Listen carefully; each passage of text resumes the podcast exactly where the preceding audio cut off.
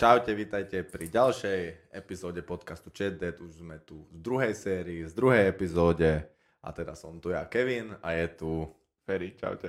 Čaute. Tak ako sme vám slúbili, tak dlho sme na tom pracovali, určite to nebolo na poslednú chvíľu a zohnali sme teda nášho prvého hostia, ktorým je kto Ferry. Odtiahni, odtiahni oponu. Riško BJJ. Výborne. Takže Richard, ahoj. Vítame ťa na tomto podcaste. Ahojte. Čau. Takže Rišo, povedz nám v skratke nejakej, že kto si a, a čomu sa venuješ. A potom teda pôjdeme na to trošku dohlbšie. Ale iba tak v skratke jednou, dvomi vetami. Takže čaute, moje meno je Richard Husenica a skrátke by som sa popísal ako zápasník brazilského jiu-jitsu a, a teda aj tréner po novom. Výborne. A dobre teda, E, robíš aj niečo iné okrem zápasenia a trénovania jiu-jitsu? No okrem jiu-jitsu som stále študent, ale okrem svojho štúdia sa venujem primárne, primárne tomu teda trénerstvu a, a zápaseniu. OK, tak pre mňa by si mohol vysvetliť, že čo je to vlastne to jiu-jitsu. Alebo čo znamená tá skratka brazilská jiu-jitsu. To už nie je skrátka. BJJ. Skrátka BJJ, teda brazilské jiu-jitsu je to bojový úpolový šport, mm-hmm. o, podobný teda judu alebo nejakému zápaseniu, Jasne. kde teda nevyužívame údery, ale využívame rôzne techniky na teda strhávanie supera, teda sú tam techniky, ako supera dostať na zem, ako supera znehybniť a teda v poslednom rade toho supera ukončiť alebo donútiť teda vzdať sa. Jasné, čiže buď ho to bolí, alebo sa proste nevie z toho dostať, tak on sa vzdá. No pri správnom prevedení techniky by to nemala byť bolesť, ktorá donúti zdať sa supera, ale malo by to byť teda taký ten nekomfort, alebo o, po úspešnom nasledení niekomu... tej techniky malo nasledovať nejaké zničenie toho teda klbu, na ktorý útočíme, alebo teda pri škrteniach by malo následovať to, že toho supera reálne uškrtíme. A keď niekomu lámeš ruku, to asi aj boli, nie? Asi áno, ale bude ho boleť aj to, keď mu len tlačiť prstom do oka, ale asi by to neurobilo ten damage, ktorý by malo. Jasné, no ale kebyže ten super je taký presvedčený o tom, že, že je nesmrteľný a nevzdá sa, tak čo, ty mu normálne tú reálne ruku zlomíš alebo ho zaškrtíš reálne? No keď je tá technika prevedená správne, tak teda mal by som mu tú ruku, nohu zlomiť, keď to nestihne odklepať. Čiže je to, je to, dajme tomu, že nebezpečný šport. No, ja by som zarial skôr medzi tie menej nebezpečné. Uh-huh. A už sa ti stalo nejaké zranenie? Chvála Bohu, zatiaľ si myslím, že nič vážne tam nebolo. Dobre, dobre, Ferry sa veľmi rýchlo do toho pustil. veľmi je nenazratý. Mňa by zaujímalo napríklad, či brazilské jiu je dobré ako seba obrana, alebo či je to šport iba. Uh-huh.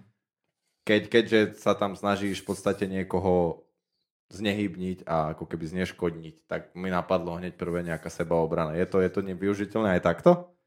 Podľa mňa určite áno, ale zase závisí to aj od toho, že kde ten človek trénuje, alebo že za akým úmyslom trénuje. Že samozrejme, keď bude trénovať nejaké športové jiu-jitsu a bude trénovať nejaké tie moderné gardy, ktoré teraz to asi nebudem opisovať, čo to sú, čo je to guard v jiu-jitsu, ale je to vlastne, keď mám nohy medzi sebou a superom, tak uh, mu tam prekáža mhm. ten guard a teda moderné športové jiu-jitsu nie je možno úplne využiteľné do tej sebeobrany, ale dá sa určite jiu-jitsu trénovať aj za účelom tej sebeobrany. A má skúsenosti, že niekde sa to trénuje vyslovene iba ako sebaobrana, či skôr všade je to brané ako viac športové? No asi to bude skôr športové, ale napríklad čo viem, tak Kron Gray si trénuje o, tak, že vlastne všetky techniky vyučuje s tým, že vysvetlí ľuďom aj to, že keď budete robiť toto, tak vás super udrieť môže, keď to bude niekde v sebeobrane a zase keď to spravíte inak, tak tam zase mu nedáte možnosť, aby vás udrel. Dobre, tak poďme trošku ešte spraviť taký step back. Spomínal si na začiatku, keď sa predstavil, že si teda aj študent. Čo študuješ? No, študujem na Fakulte telesnej výchovy a športu v Bratislave na Univerzite Komenského, kde som minulý rok doštudoval vlastne bakalársky stupeň a teraz pokračujem v magisterskom štúdiu. Uh-huh. A pomáha ti táto škola v tomto športe, dajme tomu? Alebo v tom, že si tréner? Alebo v tom, že ty sám si športovec? Určite mi pomáha, akože pri tréningoch o, svojich, alebo keď trénujem klientov, aj keď neštudujem teda trénerstvo brazilského jiu-jitsu, lebo to sa na Slovensku myslím ani nedá.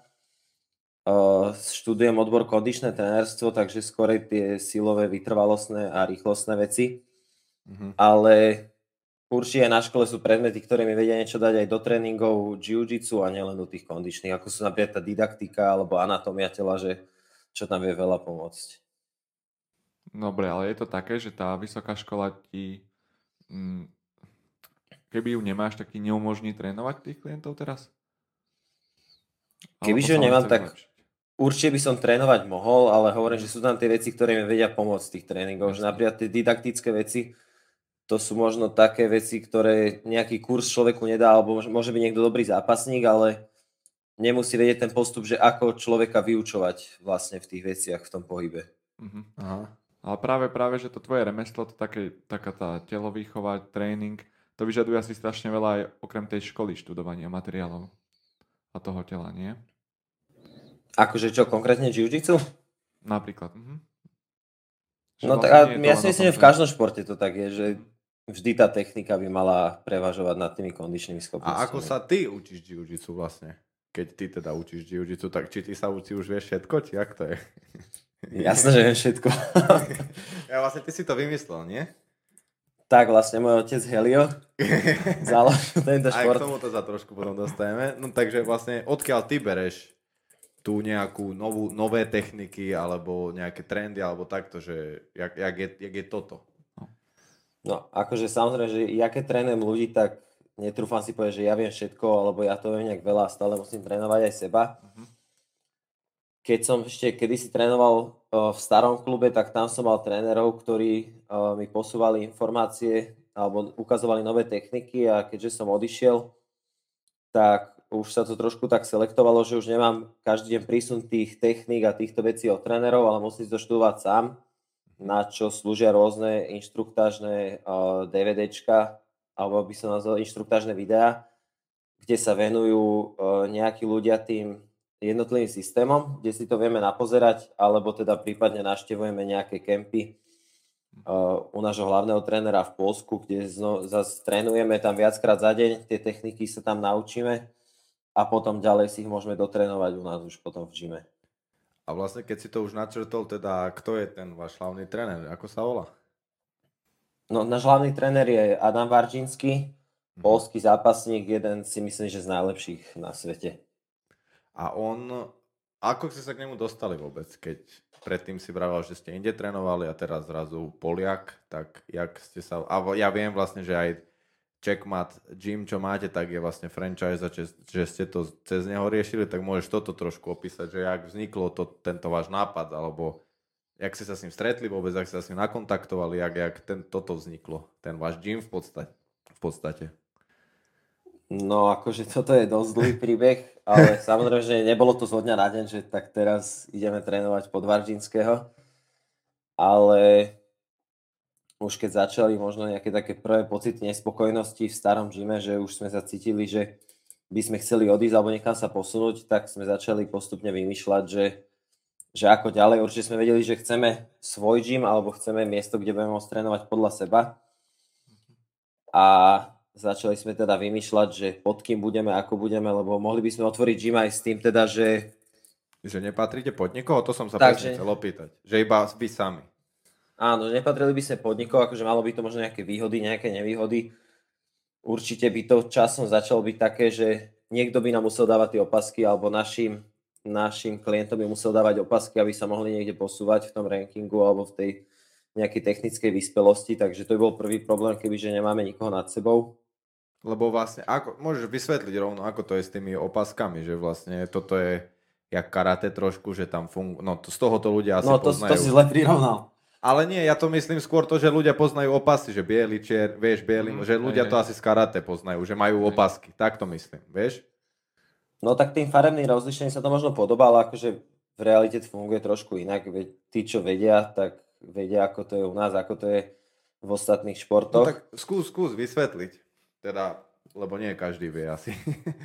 No ide o to, že keď zápasník chce zápasiť alebo zúčastňovať sa na súťažiach, tak uh, keď zápasí teda v kimone, tak je rozdelený do kategórií nielen podľa váhy a pohlavia, ale aj podľa opaskov, ktoré značia technickú vyspelosť toho jedinca, kde to je ostupňované piatimi, myslím, opaskami sú tam biely, modrý, fialový, hnedý a potom čierny.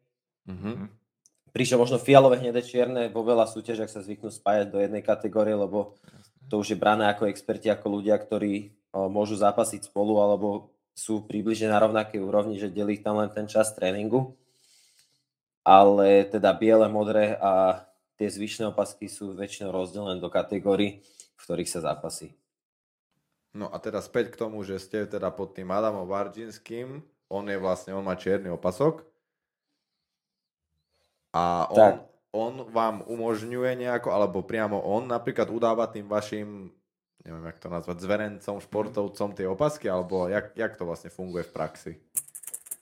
akože keďže spolupracujeme, tak jasné, že tie opasky buď udeli on, alebo s ním tie opasky môžeme konzultovať a do určitého stupňa ich vieme udelovať aj my sami.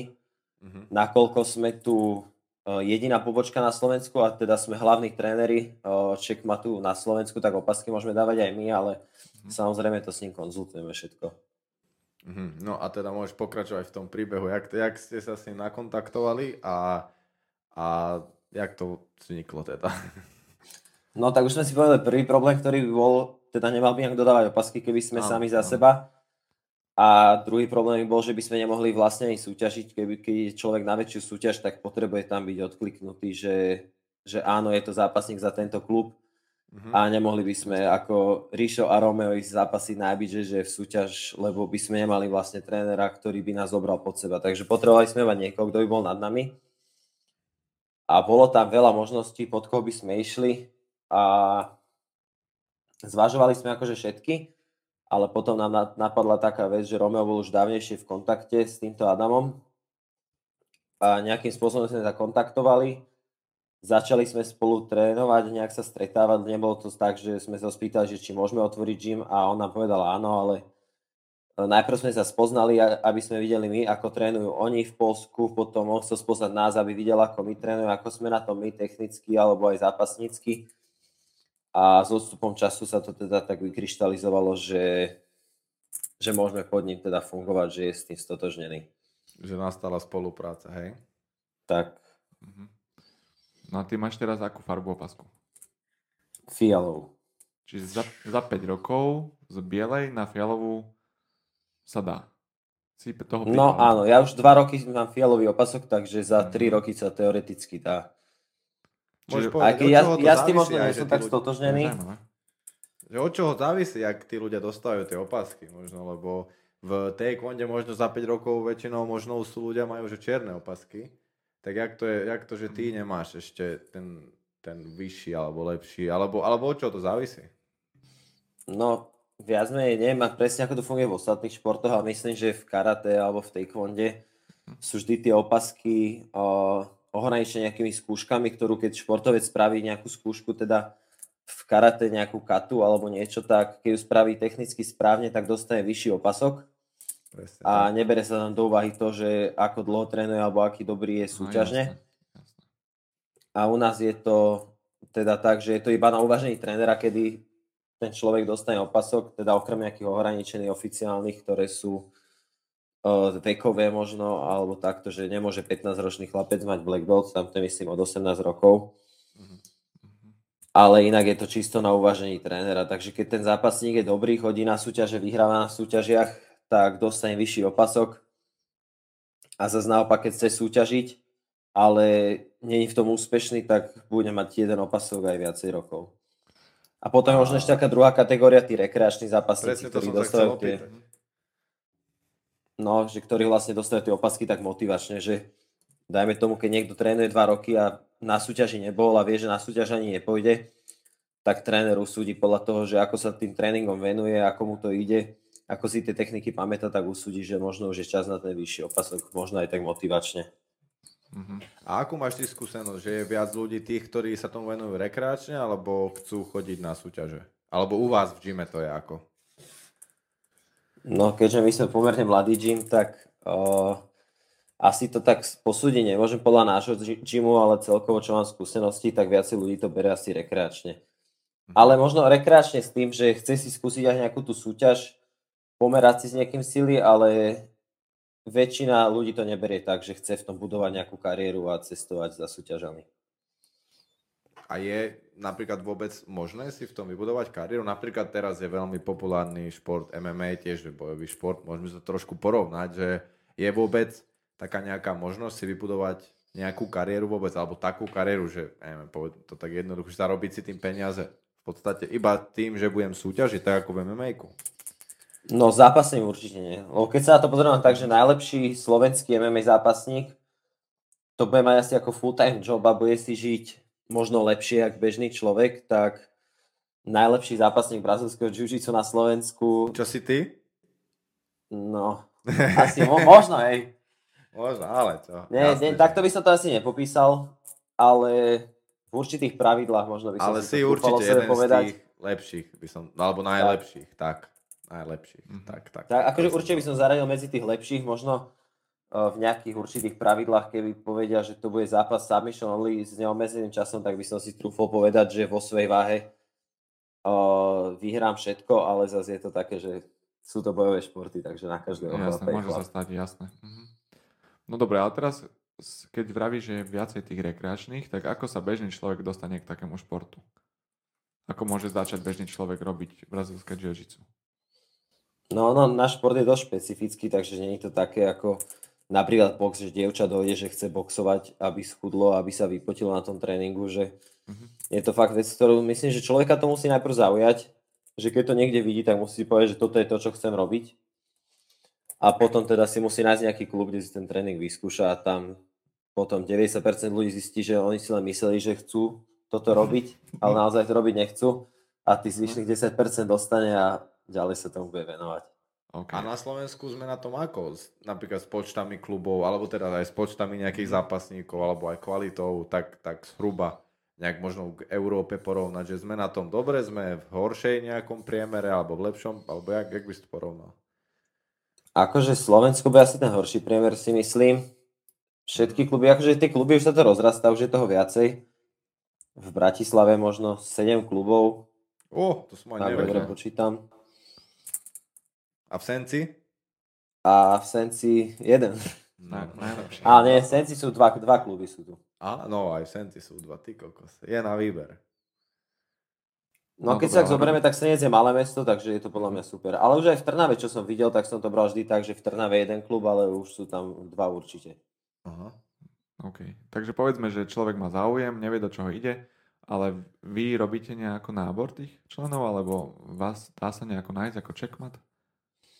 Akože určite nás vie človek dohľadať na sociálnych sieťach mm-hmm, a tam to asi aj končí, ale časom spravíme možno stránku, ale nábory nerobíme. Vždy, keď ľudia chcú dojsť alebo chcú si skúsiť ten tréning, tak povieme, kedy tie tréningy sú, nech dojdu vyskúšať a vlastne, lebo neviem si ja predstaviť, že ktorý by bol taký ten úvodný tréning, že človeku, že čo mu ukázať ako prvé, lebo ten jiu je tak komplexné, že no. Tam ten človek len musí naskočiť do tých techník a nejak postupne sa začať učiť.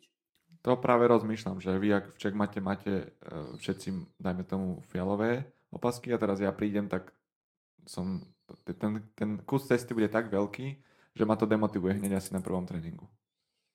To si zase Ale... nemyslím, lebo ono sú to vlastne techniky, ktoré môže trénovať aj biely opasok, aj čierny opasok úplne rovnako, takže Aha, jasne. ono tie techniky na seba nadpájajú nejakým spôsobom a človek sa naučí dve techniky, jednu techniku za tréning a na ďalšom tréningu sa naučí ďalšiu, takže on to je vlastne jedno, že či sa naučí na prvom tréningu armbara, na druhom škrtenie, alebo opačne, že tam to bolo nejak nehrá rolu. Mhm. Vlastne aj tie čierne opasky majú taký istý armbar ako biele opasky. Áno. Len to je rozdelené napríklad, že biele opasky nemôžu robiť určité veci, ktoré sú ešte akože nebezpečné.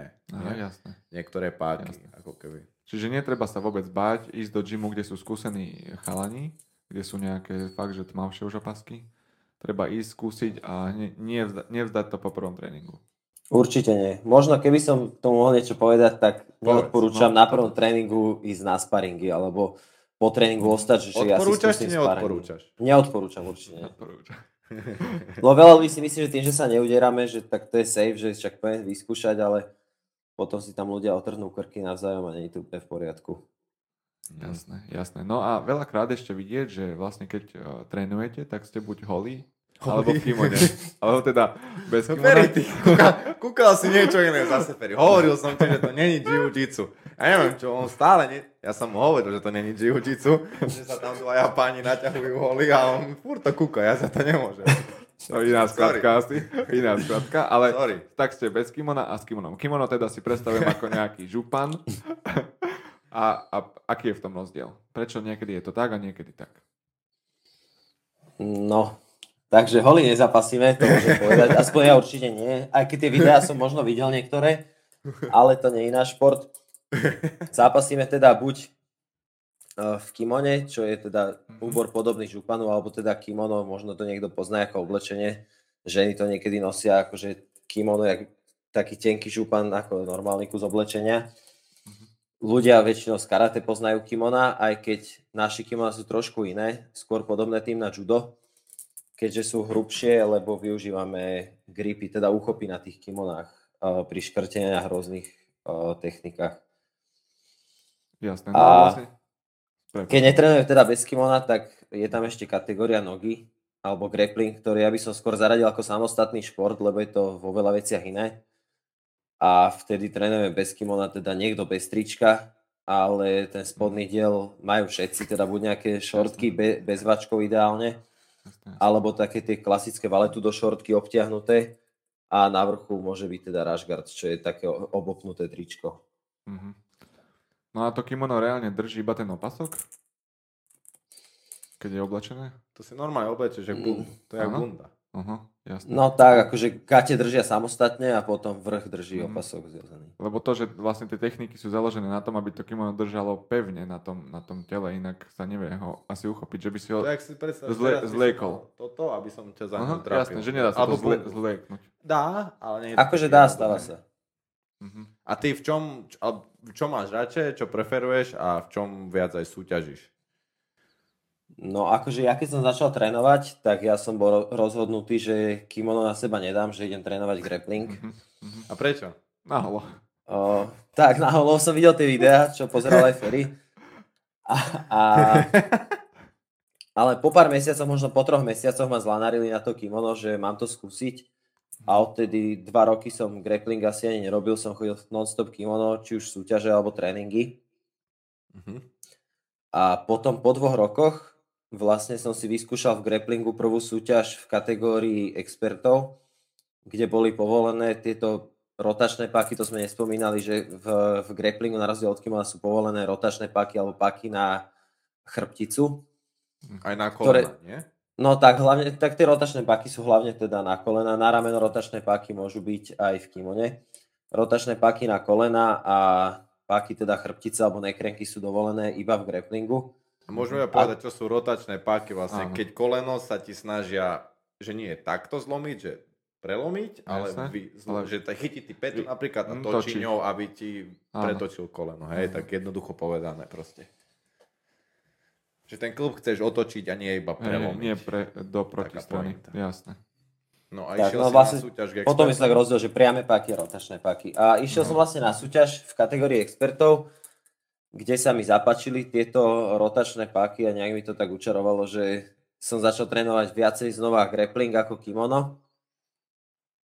A, a vlastne odtedy som ani na, na kimone nebol, teda bol som prihlásený už na pár súťažiach, ale nejak to nikdy nevyšlo a zápasil som len grappling od modrého opasku.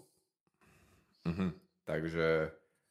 A čo je populárnejšie možno vo svete? Keď, ale je, je to, dá sa tak povedať, že niečo je viac populárne ako druhé?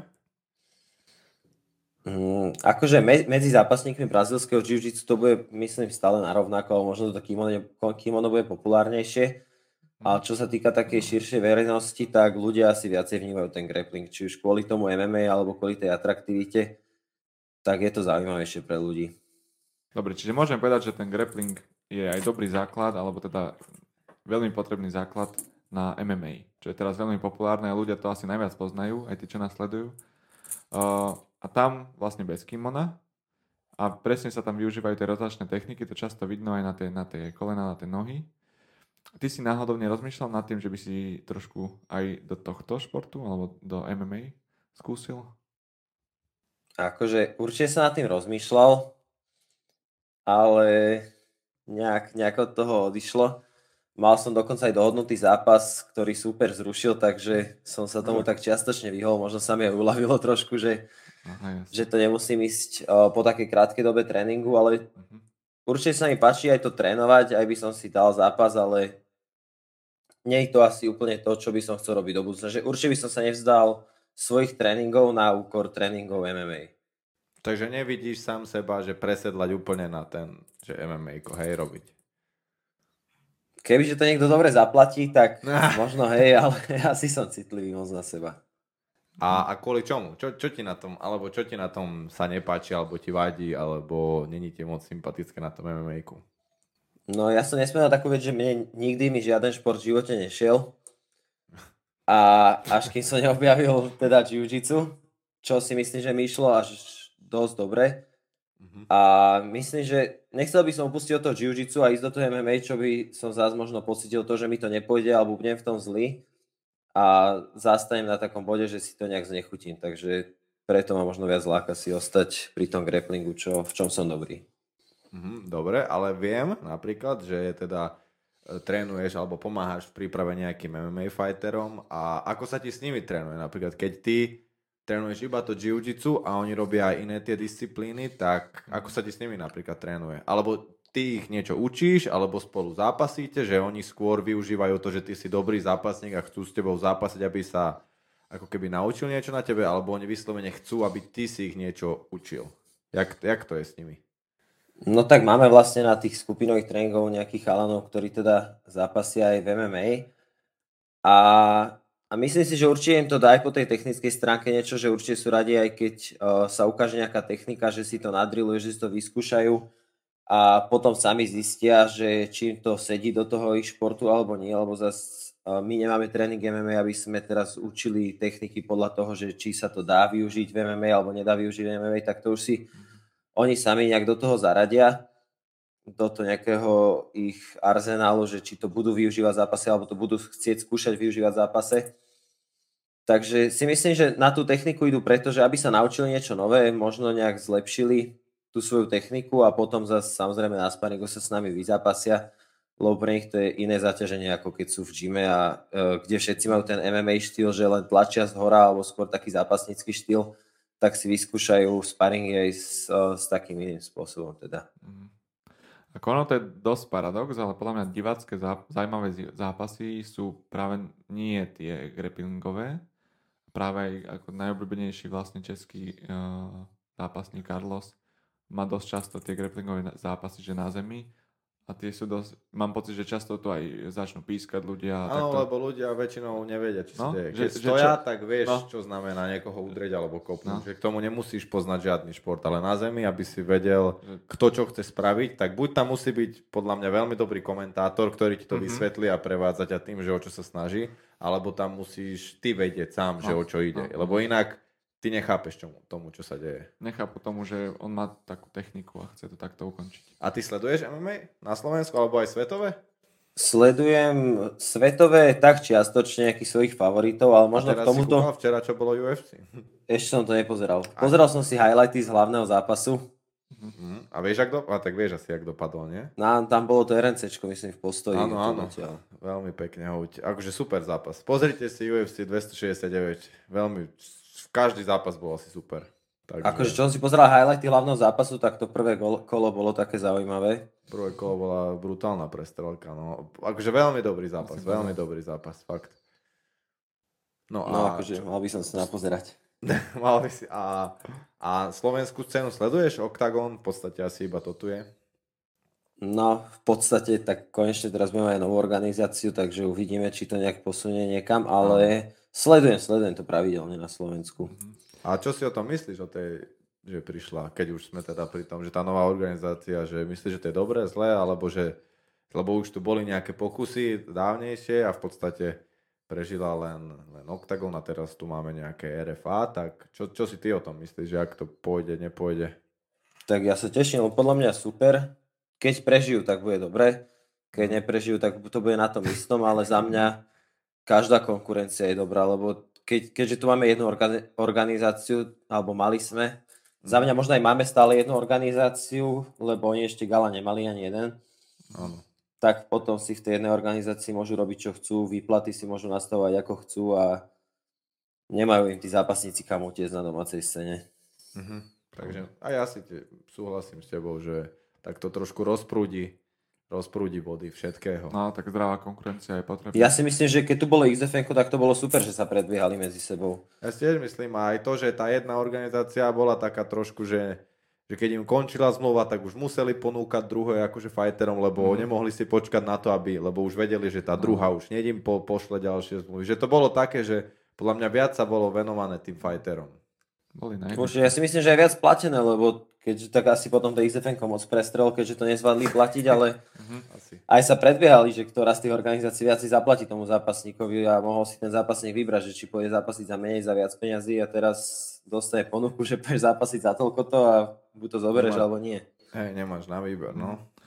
No a tá nová organizácia RFA sa vyjadrila, že by chcela podporiť trošku aj nie len čisto MMA, ale že aj tajský box a možno by bolo zaujímavé, že keby podporili aj disciplínu, teda uh, ten grappling, alebo čisto len to, to zápasenie v jiu-jitsu.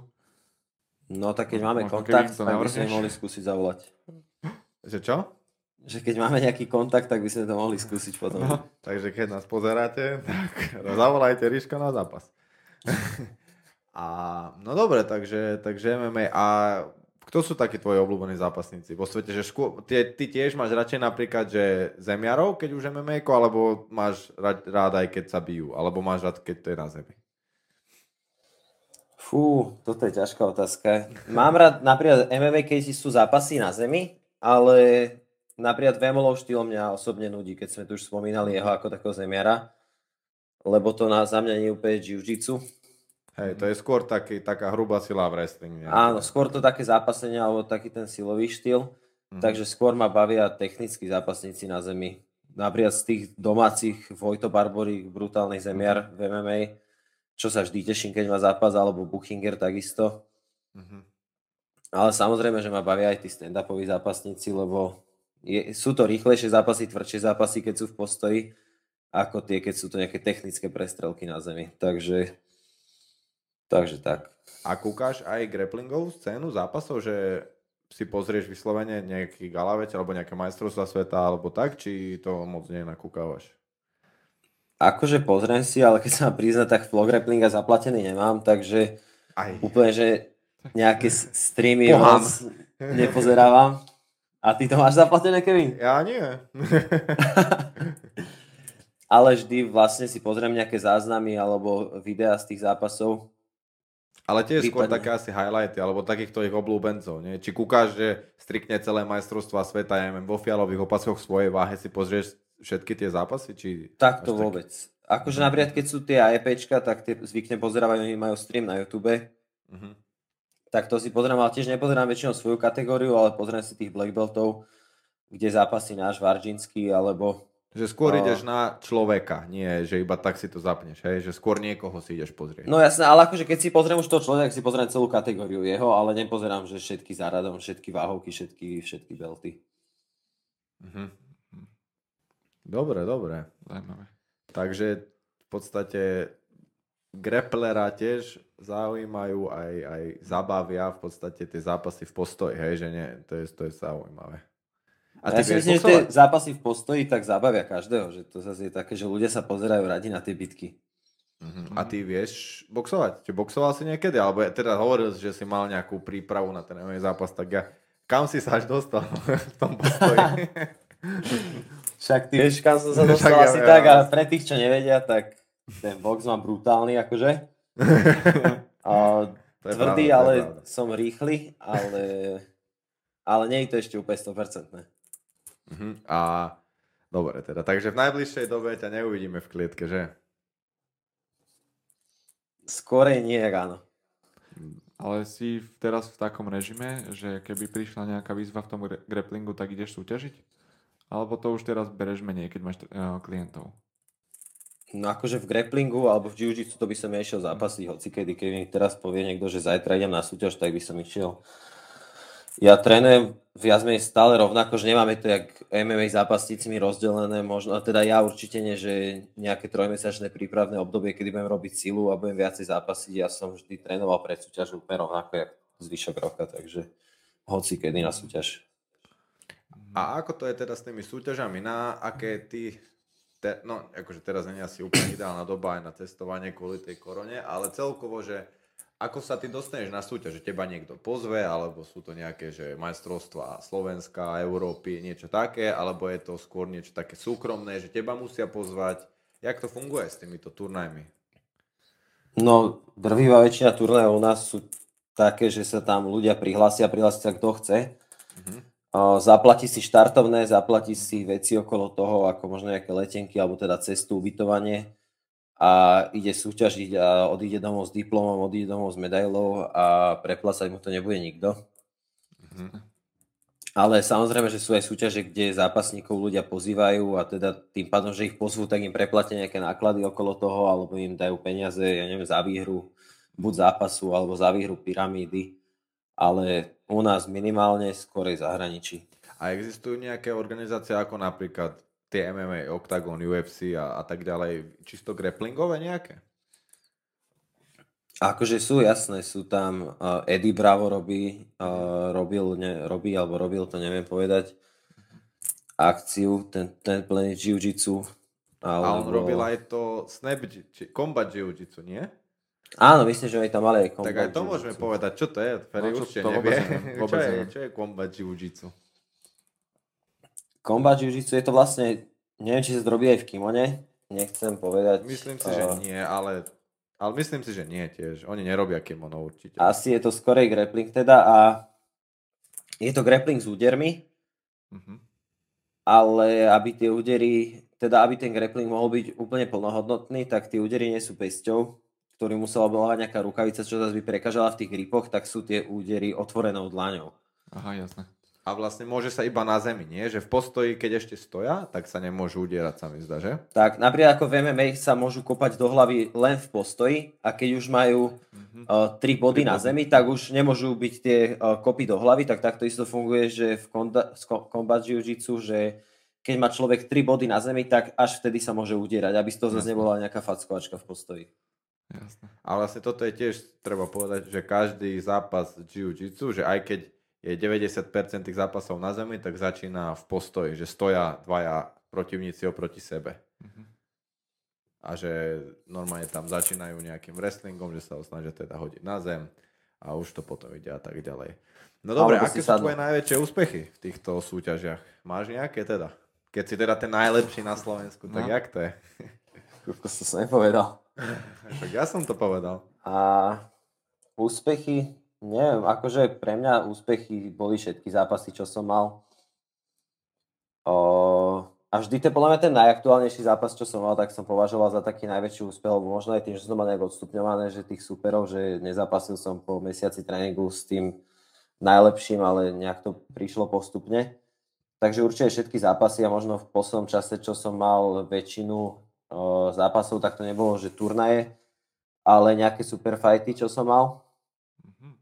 To Takže si vážne si zarobil peniaze za superfighty. Či Áno, zarobil som nič, až som zaplatil cestu, ale tešil som sa z toho aj tak, takže nerobí to asi nikto pre peniaze, mm-hmm. ale možno posledný superfight, čo som mal s Ivanom Svitekom, to bol pre mňa uh, veľký úspech. Bolo sa mi podarilo vyhrať na submission a teraz naposledy, čo sme boli na turnaji s a Kevinom kto to vlastne. Musíš povedať, kto to je, lebo ľudia si nebudú vedieť, že prečo to je teda dobre, že si vyhral. On je vlastne, on má aký opasok? Ivan je slovenský black belt, mhm. ale vlastne tie opasky neznamenajú pre mňa toľko, jak to, že čo on dokázal súťažne.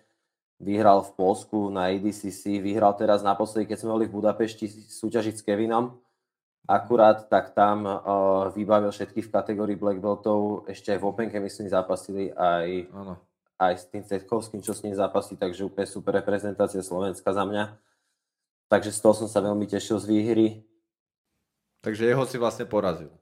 Áno.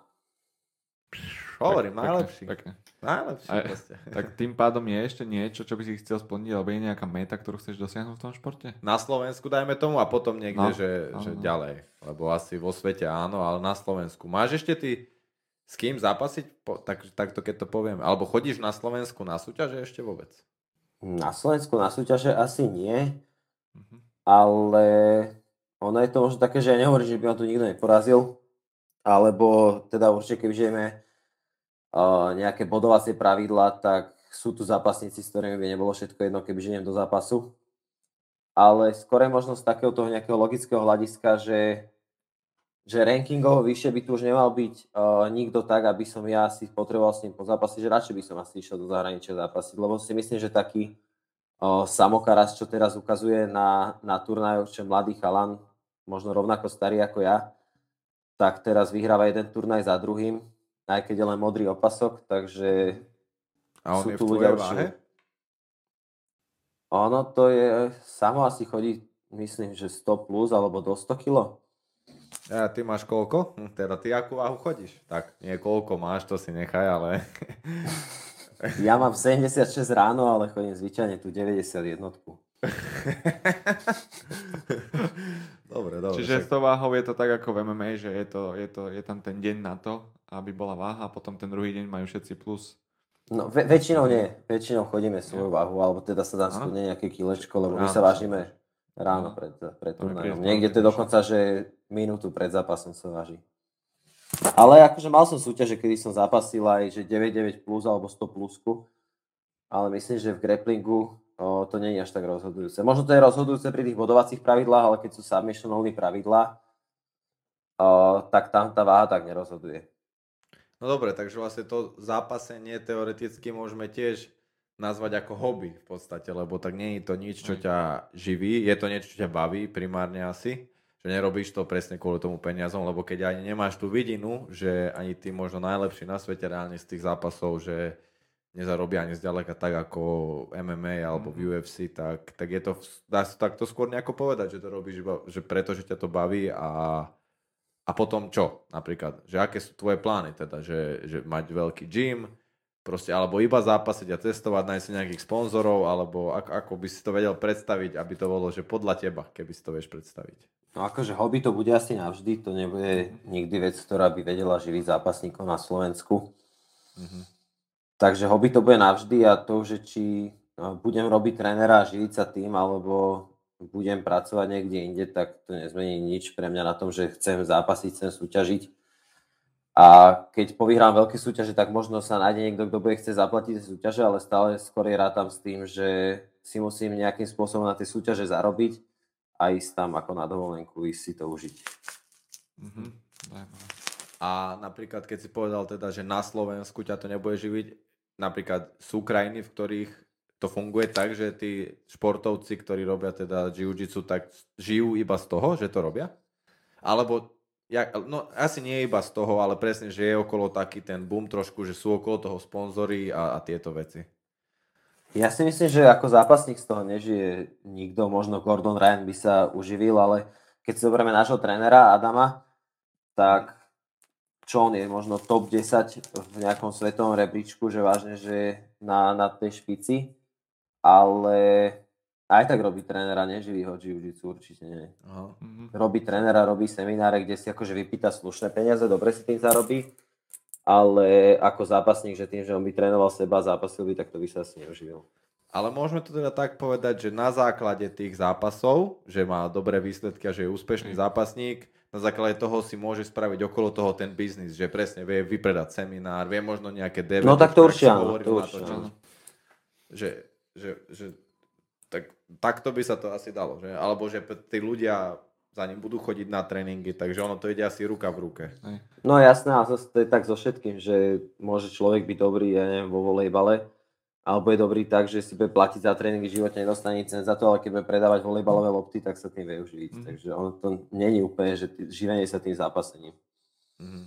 Chápem, chápem, že treba si okolo toho asi nájsť nejaký biznis, ktorý s tým máš spojený a zároveň ťa aj baví a to ťa živí skôr. Áno, že nebude to živenie sa tým zápasením, ale je to taká podľa mňa najpriateľnejšia cesta, že keď to má človek rád a chce to robiť, tak radšej bude robiť to, čo ho baví, ako to, čo ho nebaví.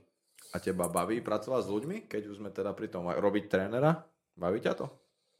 No paradoxne, baví ma robiť trénera, aj keď ma nebaví práca s ľuďmi. Tak to je ako? To, to mi nevychádza. No nechcel by som, nechcel by som pracovať s ľuďmi napríklad uh, na škole učiť, alebo Aha. pracovať s ľuďmi, ktorí, ktorí sú mi cudzí, alebo takto, že nechcú, nechcú sa venovať tomu, čo ja im chcem dať. Ale keď človek dojde na tréning a chce odo mňa ten tréning, tak viem, že ten človek došiel preto, aby sa niečo naučil a bude ma počúvať. Uh-huh. Keby mám dojsť na školu a prednášať tam ľuďom, ktorí 90% z toho uh, nechce počúvať, čo ja hovorím, tak to by som odišiel a Jasne. už by som na živote neukázal. Ale to trénovanie je trošku iné, že tí ľudia chcú dostávať tie informácie a, a sú to väčšinou ľudia, ktorých baví šport, takže sú to mne blízki ľudia.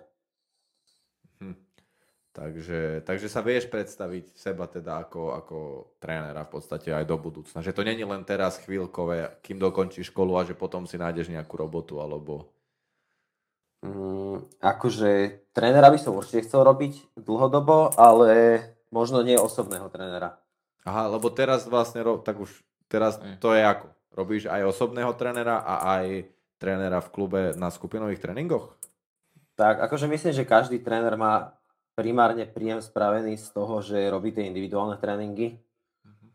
kde si vie najviac možno zarobiť, lebo tí ľudia sú najviac ochotní zaplatiť za ten individuálny prístup, ale za mňa osobne sa určite lepšie pracuje so skupinou ľudí a, ako s jednotlivcom.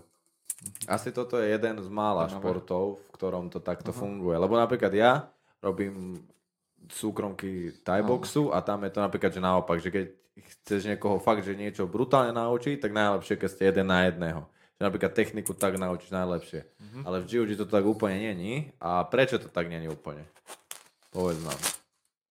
No akože nehovorím, že tak není, že ono keď človek má nejakú techniku a chce tam poznať nejaké detaily, tak jasné, že keď bude trénovať niekde, kde je 100 ľudí na tréningu, tréner to raz ukáže, tak jemu tam tie detaily môžu vypadnúť mm-hmm. A potreboval by to podrobnejšie vysvetliť a možno na to skupinovom tréningu sa mu tréner toľko nevie venovať, ale na tie základné veci alebo z takého dlhodobejšieho hľadiska, tak podľa mňa lepšie ísť na ten skupinový tréning, kde človek sa stretne s viacerými ľuďmi, môže si na viacerých ľuďoch tie techniky vyskúšať. Možno aj ostatní ľudia na tom tréningu vedia poradiť, že, že čo tam môže spraviť inak. A hlavne si po zápasy, lebo na tom individuálnom tréningu to je dobré na to, keď človek dojde a má niečo, čo si chce vyskúšať alebo čo chce, aby mu tréner vysvetlil uh, detailne a asi tie veci vyskúša, on si na tom tréningu nemôže pozapasiť alebo nevyskúša si tam 5 rôznych sparingov. Jasné. Takže veľká časť jiu-jitsu sú tie sparingy, teda, hej, že je to, není to jak napríklad v Thaiboxe, že rekreačný sportové alebo klient, ktorý to robí rekreačne, tak v podstate nepotrebuje nikdy spárovať a on nič no. nepríde, dajme tomu, že v podstate aj si vie zamakať, aj, aj sa pri tom dá schudnúť, aj sa naučí tú techniku. Proste môže mať plnohodnotný tréning bez toho, aby sparoval, ale v jiu-jitsu to teda tak nie je, že? Mm, to ťažko povedať podľa mňa, lebo určite sa dá nejakou formou tá spraviť aj taká tá kondičná zložka, že človek si uh, tam trošku sa aj spotí, trošku sa zadýcha, bude spokojný z toho tréningu. Ale nemyslím si, že to bude plnohodnotný tréning. Akože bude to plnohodnotný tréning, uh, pokiaľ napríklad v iný deň má človek uh, sparingy. Ale nemôže byť súťažný zápasník s tým asi, že, že nebude nikdy sparovať. Mm-hmm. Že on robiť techniku, vyskúša si to a potom to je na turnaj, že si to skúsiť. Je to, je to asi trošku iné, keď ľudia kladú. A vlastne ten odpor, a to je aj na jiu-jitsu na sparingoch také špecifické napríklad oproti boxu alebo thai boxu, že tam môžeš v podstate sparovať na 100%, ale neublížiš si. Teda keď mm-hmm. ide s niekým skúsenejším, tak je oveľa menšia šanca, že si ubližíte, ak ideš to v thai boxe alebo v boxe, keď pôjdete na 100% na sparingu, tak pravdepodobne bude sparovať raz do mesiaca, lebo mhm. to nebude úplne fungovať. Tak. A ty jak sparuješ? Sparuješ na 100%? Iba. Fú, iba, iba so mnou. Iba so mnou. Iba, na 100%. Iba s Kevinom, lebo Kevin ma chce zabiť, ale... Lebo ja sparujem na 100%. Kto mňa pozná, tak vie, že ja sparujem tak na 20%, ja väčšinou idem také technickejšie tempo a ja neviem na tréningu ísť nejak tvrdo, že ja vždy na súťaž idem na 100%, ale na tréningu nejak sa o to neviem osobne, že ja to skôr berem tak, že si stále skúšam tie techniky aj v sparingu. Mhm. Ako zápasník alebo ako tréner máš nejaké rituály, ktoré si pred zápasom povie, že alebo teda ten keď nemáš prípravu, tak ani nie, ale všeobecne máš nejaké rituály, ktoré ti pomáhajú sa zlepšovať ako aj trénerovi, ale aj ako zápasníkovi? Fú, tieto veci to si ja vôbec nejdem. Nejaké rituály alebo nejak uh, presne na, na škatulkované veci, že čo, jak budem robiť. Má možno rituál, že ráno idem do gymu, že či už tam uh, mám teda svoj silový tréning, alebo tam mám individuálku, tak tam proste idem a, a idem si niečo otrénovať, že aj keď sa necítim na silový tréning, tak sa aspoň ponaťahujem alebo niečo, ale že by som mal nejaké rituály, tak to vôbec. A ako vnímaš napríklad také predzápasové nejaké momenty, že je to také, že hecuješ sa, alebo sa snažíš ukludniť, alebo v podstate to ani neriešiš, keď si povedal, že na zápas by si išiel hoci kedy, že, že není to pre teba akože big deal, že proste ideš si zazápasiť a čo sa stane, sa stane, alebo jak, jak k tomuto pristupuješ? No ja osobne napríklad, že keď viem, že idem zápasiť, tak stresy nemám vôbec a tie mi prídu vždy až pár hodín pred zápasom, to začne stresovať extrémne. To tiež, kto som už bol niekedy na súťaži, tak vie, že mne hlava odíde úplne mimo. A je mi zle celý a deň. Čomu? Vie, vieš kvôli čomu? Či akože nezisťoval si to? Alebo snažil si sa s tým niečo robiť? Ja si myslím, že to je preto, že možno teraz už ak zápasím, dajme tomu, že sám za seba, tak už som viacej v pohode, ale možno aj v starom klube a tak, tak uh, som stále počul, že som proste dobrý a že to musím vyhrať a že to nemôžem prehrať a toto ma vedelo strašne vystresovať, že všetci čakali, že idem na súťaž a vyhrám, ale ono to tak proste v bojových športoch nefunguje, že človek, keď je dobrý, tak musí vyhrať. Vždy môže prehrať, môže prehrať s horším zápasníkom. Takže ja vždy pred zápasom sa skorej snažím ukludňovať, že dostať sa do takého kľudu. A nie že sa nahecovať teda, ale úplne sa ukludniť a do zápasu ja vždy nastupujem, že úplne kľudný, sústredený, možno až taký spomalený, ale sústredím sa 100% na ten výkon. Mm-hmm. Čiže nedávaš priestor tomu stresu, aby ti pokazal ten výsledok zápasu? To ja si myslím, že nie. Že mm-hmm. možno raz sa mi to stalo, že som si pokazil zápas kvôli stresu, ale inak neviem o tom, že by som... A koľko, to... koľko si mal ty tých zápasov? Máš to, tak toto vieš povedať, Slavy? Nemám to zrátané vôbec. Ani, Pre, že 50, prehraté zápasy 100? by som vedel zrátať, ale... Ale máš viac ako 50 asi určite, nie? Myslím, že hej. A si pociťuješ nejakú, že, nejaký posun v tomto, že napríklad toto zvládanie toho stresu, že na začiatku si to bolo, že že nevedel si čo s tým a potom to bolo lepšie, alebo, alebo jak to sa to nejak vyvíjalo? Či je to v kuse také isté, že si bol vystresovaný, ako už predtým, posledné momenty, vtedy sa ukludní, že ideš do toho? No, podľa mňa to práve, že mám, že horšie a horšie. Že teraz už posledné, posledné zápasy, čo som mal, tak, uh, tak som to bral tak fajn. Napríklad, keď som išiel s tým Ivanom zápasiť, tak to som si ja povedal pred zápasom, že keď prehrám, nič sa nedeje. Lebo ho berem akože rankingovo ako oveľa lepšieho zápasníka. Takže to som išiel s úplným kľudom do zápasu, ale išiel som samozrejme vyhrať. Ale keď som bol na prvom turnaj, tak to som stres nemal vôbec, lebo som došiel, že idem to skúsiť, čo sa stane, sa stane a bolo mi to jedno, ale ono postupne, ak som začal vyhrávať a začalo to byť také, že, že všetko som, zápas za zápasom som vyhrával a teraz, že proste vyhra, že ďalší turnaj, tak už som to bral tak, že že teraz na mňa sa niekto bude hnevať, keď ja prehrám, tak som to mhm. bral tak, že musím vyhrať a to ma stresovalo. To očakávanie spoločnosti, no. Neskúšal no, si napríklad to. nejakého mentálneho kouča alebo takéto niečo? To nie. Akože ja si myslím, že hlavu mám dobre nastavenú, že ten mhm. stres tam je, ale v zápase som vždy 100%. A napríklad ešte toto ma zaujíma, že keď teraz si mal mať ten MMA zápas, tak tam si to... Ako blízko vlastne sa to zrušilo? Koľko predtým? Fú, to si ja nepamätám, to možno bolo týždeň pred dva. Vtedy si už pocitoval nejaké stresy? Alebo sme nejak inak si sa cítil pred tým, že to bude MMA zápas, že tam budú aj tie údery, že... Niekto... To by som asi nemal stres, lebo tým, že som nemal čo stratiť, že však ja som si dal mesiac na prípravu, tak čo by sa stalo, keby že prehrám, že nemohol hey, nikto nič povedať. Myslím stres prehral. toho, že ti niekto môže akože možno viac ublížiť, alebo že to je, neviem, jak si zvyknutý, či si zvyknutý sa by pobiť s niekým, alebo tak ale že z tohto, nemal stres, že, že je to predsa len iné, keď ti niekto bije do hlavy, ako podľa mňa, keď nie. Hm.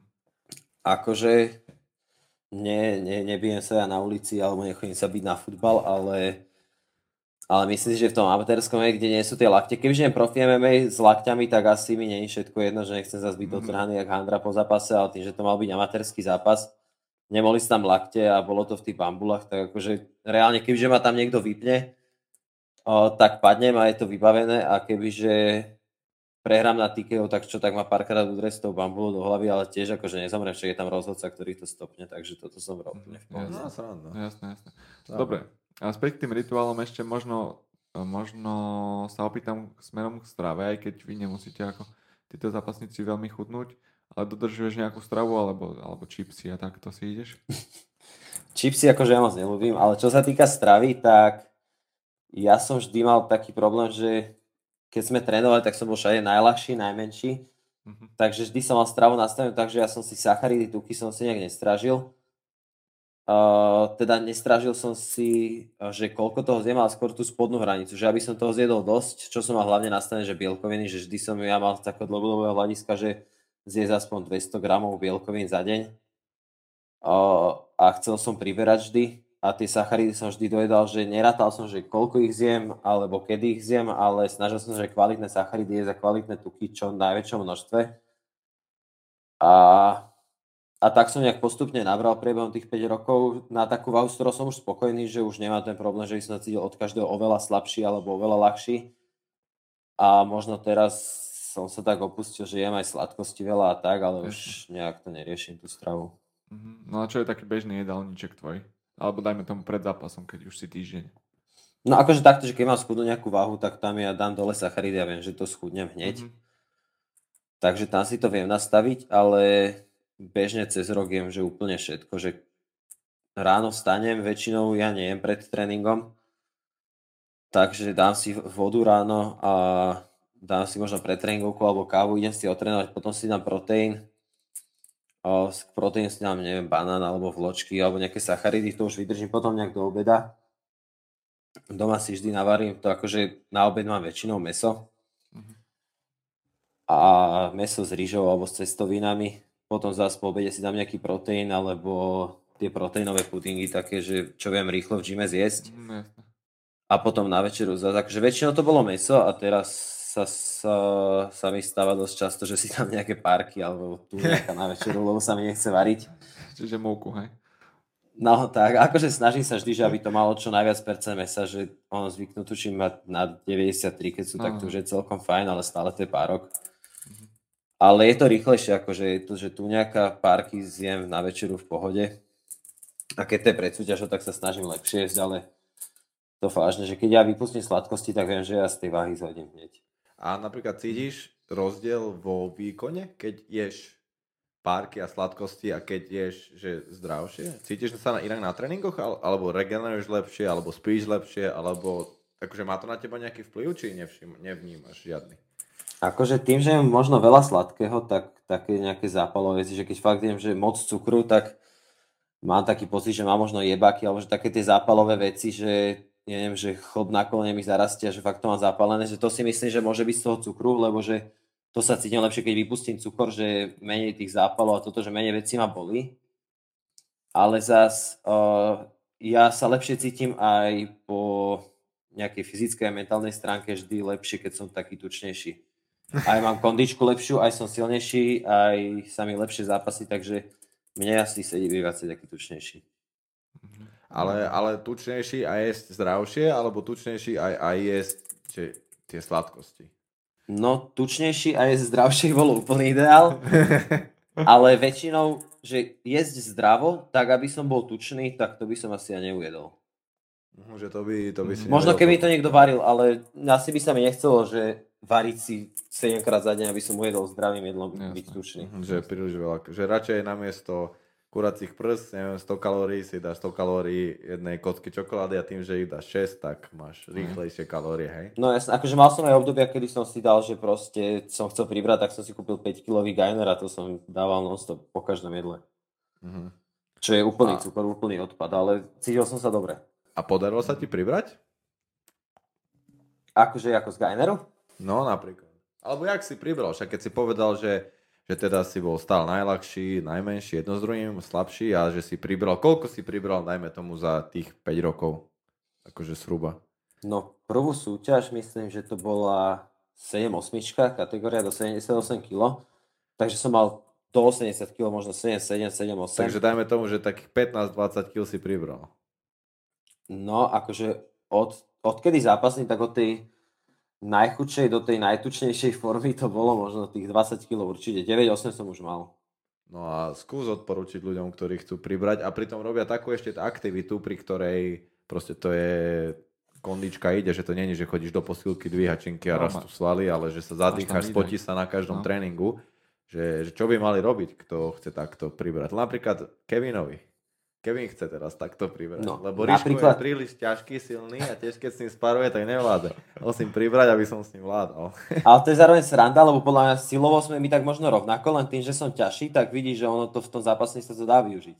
Áno, a tak 20 kg je brutálne cítiť, Však- keď si na mňa lahne o 20 kg ťažší. Povedal, povedal, Ríšo. čo? Párky proste. No, pár, aha, párky, párky. A tu Nie, akože teraz už ja mám takú udržiavačku, takže ja už nejak nepriberám teraz, ale keď som najviac priberal, tak vždy som ja strašne som prestrelal bielkovín, že dal som, že 250 gramov bielkovín za deň a že iba živočíšne, že všetko z mesa a toto a lebo tak mi to aj hovoril tréner, že musím dať veľa bielkovín, ale potom ja som časom na sebe zistil, že takto to až tak nefunguje. A tie bielkoviny, jasne, že treba na to svalstvo nejak to udržať, ale Nie vždy, je to len o tom. keď som dal Gainer napríklad, čo bol čistý cukor, tak tam som pribral, aj na svaloch si myslím, ale bol som z toho taký, že slízky, Mhm. Mhm. že už som bol taký hnusnejší. Ro- Roztečený. Takže Gainer keď tak, tak v nejakom rozumnom množstve, že po tréningu doplní ten cukor alebo tak, ale určite za mňa, že keď má človek dosť bielkovín, tak zvyšovať postupne tie sacharidy. Uh, kľudne rýžu, zemiaky, že úplne ideálne. A tam človek vie na tých sacharidoch podľa mňa najviac nahrabať kalórií, lebo najviac ich dokáže zjesť, že sacharidy sa najlepšie jedia podľa mňa. A čo by, že úplne najviac pomohlo pri naberaní bolo vždy arašidové maslo, lebo arašidové maslo má veľa bielkovín, ale toľko, koľko má bielkovín, má aj tukov, takže má asi miliardu kalórií a to je, to je super. No, čiže večerné vyjedanie a rašidové maslo. No, alebo človek ani, podľa mňa človeku ani nenapadne, že koľko kalórií si vie nahrabať do jedálničku, keď si do každého proteínu dá proste veľkú lyžicu arašidové masla. A Nutellu. A zrazu tam má 800 kalórií navyše za deň. Mhm. No dobre, Ríško. Dobre, tak eh, povedali sme si, že si teda študent, že si tréner, že si zápasník a že si ešte aj podnikateľ.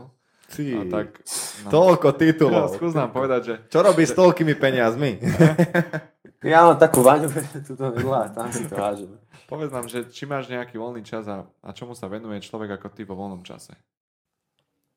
No, akože keďže chodím do školy, tak to voľného času nie je nejak extra veľa. Skorej tie víkendy, lebo však cez deň, keď tam je škola, ráno predtým nejaké tréningy, skupinové tréningy sú večer, tak dojdem domov o 9 a to sa tak najem a idem spať. Takže skorej tie víkendy sú voľné a to ja som nastavený tak, že, že keď mám voľný ten víkend, tak si chcem láhnuť telku a odpočívať trochu, lebo však trénujeme aj cez víkend, to väčšinou, keď máme, že sparingy v nedelu ráno, tak to dajem po sparingu a ležím celú nedelu, lebo už sa mi nechce nič a tá sobota je jediný taký voľný deň, že tam si dať nejakú prechádzku alebo niečo, takú regeneračnú aktivitu. Ale vážne, za mňa najväčšia taká voľnočasová aktivita je, že oddych doma, iba ležať a nič nerobiť. Hrať Call of Duty. No teraz konečne, nie konečne bol lockdown, ale keď začal lockdown, tak som konečne zapol. PlayStation asi po pol roku, ale to som si zahral párkrát a znova trénujeme, takže... A keď už si spomenul ten lockdown, tak ako, ako ty vnímaš trošku túto situáciu nejak, že nejak? Skús, skús povedať k tomu niečo. Vlastne aj vás to stoplo, nie? Ako gym, v podstate, že nemôžete, raz môžete otvoriť, raz nemôžete. Dá sa vôbec teraz pripravovať na nejakú súťaž, alebo, alebo nejak plánovať niečo, že tam by som chcel ísť na súťaž, alebo nie? Akože keby to mám brať ako zápasník, tak uh, si asi rozložím doma tatami a je mi úplne jedno, že nejaký lockdown by som si našiel niekoho, s kým si to trénujem a trénoval by som ďalej, ale ako teda spolumajiteľ gymu, tak nás to zasiahlo dosť, lebo tak zrazu tam vypadne ten príjem pre gym, nielen pre mňa ako človeka, vypadne príjem toho gymu a náklady tam stále nejaké ostávajú, takže takže z tohto hľadiska som to bral tak tragickejšie. Ale tak našťastie teraz to nebolo pol roka ako naposledy, ale týždeň, takže to bolo fajn. Takže checkmat funguje ďalej, hej? No, funguje. Akože teraz možno to trošku uškodilo v tom, že ľudia, neviem, či začnú znova trénovať po dvoch týždňoch, keď budú o týždeň znova Vianoce a sviatky a potom tam bude Silvester, takže možno ten december bude tým pádom slabší. Ale verím, že ľudia, čo by u nás trénovali, tak sa vrátia do gymu aj po sviatkoch. Mhm. No tak po sviatkoch budú novoročné predsavzatia, čiže možno budete mať plnšie. To dúfam.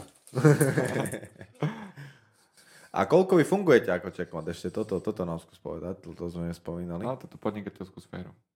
No, ty kokso, akože checkmat ako Ako Slovensko, Pre- ako Senec. No, akože prevádzka možno bola otvorená oficiálne, myslím, že v novembri minulého roka, Mhm. s tým, že sa netrénovalo a chystali sme veci okolo gymu a nachystaní sme boli otvoriť v januári, v januári tohto roka. Ale keďže bol lockdown, tak sme nachystaní boli až do maja. Myslím, že koncom apríla sme nejak začali, takže tam už končil ten lockdown, posledný aprílový týždeň to bolo. Sa mi zdá, že čo, že môžu byť tréningy, tak sme už vydržali do maja a 1. maja vlastne sme oficiálne otvorili. Jasné. A máte teda nejaký systém permanentiek alebo vstupov alebo nejaké takéto niečo? Ako, No. ako bežná posilka? Akože nie je to úplne bežná posilka tým, že o, neplatia si ľudia, že vstúpi do priestoru a idú si tam sami zacvičiť, lebo však asi by tam nešli robiť potrmelce na mekú zem. Mhm. Že ľudia tam nemajú moc čo robiť, že dá sa tam, vedia tam prísť ľudia na nejaký vstup teda k súkromnému, teda individuálnemu tréningu. Ale, alebo si zaplatia jednorazový vstup na skupinový tréning. Ale o čo sa primárne snažíme je to, aby ľudia fungovali na, na nejakých členstvách. Aby si platili mesačné členstvo, a v ktorom teda majú možnosť trénovať u nás. A čo je nejaký taký podnikateľská, podnikateľský plán, akože vás, teda teba a Romea a Checkmatu, že máte v pláne, ja neviem, v Senci byť do väčšieho ísť napríklad, alebo práve, že možno sa rozrásť, že vyskúšať v Bratislave otvoriť, alebo viac trénerov, jak, jak to vidíte do budúcna? Da, alebo plánujete vôbec niečo takéto, dá sa niečo takéto u nás plánovať? Lebo moc to není asi na Slovensku, neviem teda, či je z jedného gymu viacej po Slovensku a či, či to tak robia podnikateľské, lebo mám pocit, že na Slovensku, keď si tréner a máš gym, tak to neriešiš až tak podnikateľsky, skôr to riešiš, že niekto uživí teba a, a hotovo. Ale vy máte aj takúto nejakú ambíciu, alebo... No akože my, že nemám to ja a sám ten gym, že by som to nejak bral ako úplne daily job, čo ma bude živiť. Mhm. O, takže toto je zbraň skôr, takže chceme vybudovať nejaký tím ľudí, čo bude tu fungovať, alebo nejaký súťažný tím. A to, že či máme niečo naplánované do budúcna, to by som asi si nehal pre seba, ale určite plánujeme tam ešte nejaké veci, čo sa budú riešiť. Mhm. Super. Dobre, ďakujeme pekne, že si prijal toto pozvanie do tohto podcastu. Ja ďakujem chalani a dúfam, že všetci ma followujú teraz na Instagrame, subscribe Rišov, na YouTube. počkaj, musíme ešte všetko povieme, neboj sa. Rišov Instagram je ako? Richard Husenica. Uh, Checkmat, ich gym je ako na Instagrame? Checkmat podtržník Slovakia. Heckmat, podtržník Slovakia. Keď chcete dojsť na tréningy, tak určite napíšte buď na Instagram alebo Rišovi, či už na súkromné alebo na skupinové. Určite vás radi uvidia a A ste vítaní všetci. všetci ste vítaní, áno. Možno sa stretnete aj so mnou. Uú! a možno Ale aj s tým, Ferryho. s tým nechoďte zápasiť, s Kevinom nemôžete asi zápasiť. skúsim. A možno aj Ferryho donesieme budúci rok. To skúsim určite už, keď už tam vy dvaja budete. No, a Ferry, ale nie, že holý dojdeš. Na prvý Potom požičame nejaké veci. Dobre, ďakujeme pekne a majte sa, vidíme sa niekdy príšte. Vlastne vidíme sa až po novom roku, lebo teraz už budeme roztestovaní, rozlietaní. Takže nový podcast príde až po novom roku. Určite sledujte naše sociálne siete, Checkmat a či Checkmat, Chatdet, Chatdet na Instagrame a na YouTube Kevin Mihalík, môj profil alebo kanál a tam sa všetko dozviete. Takže majte sa krásne, čaute. Čaute.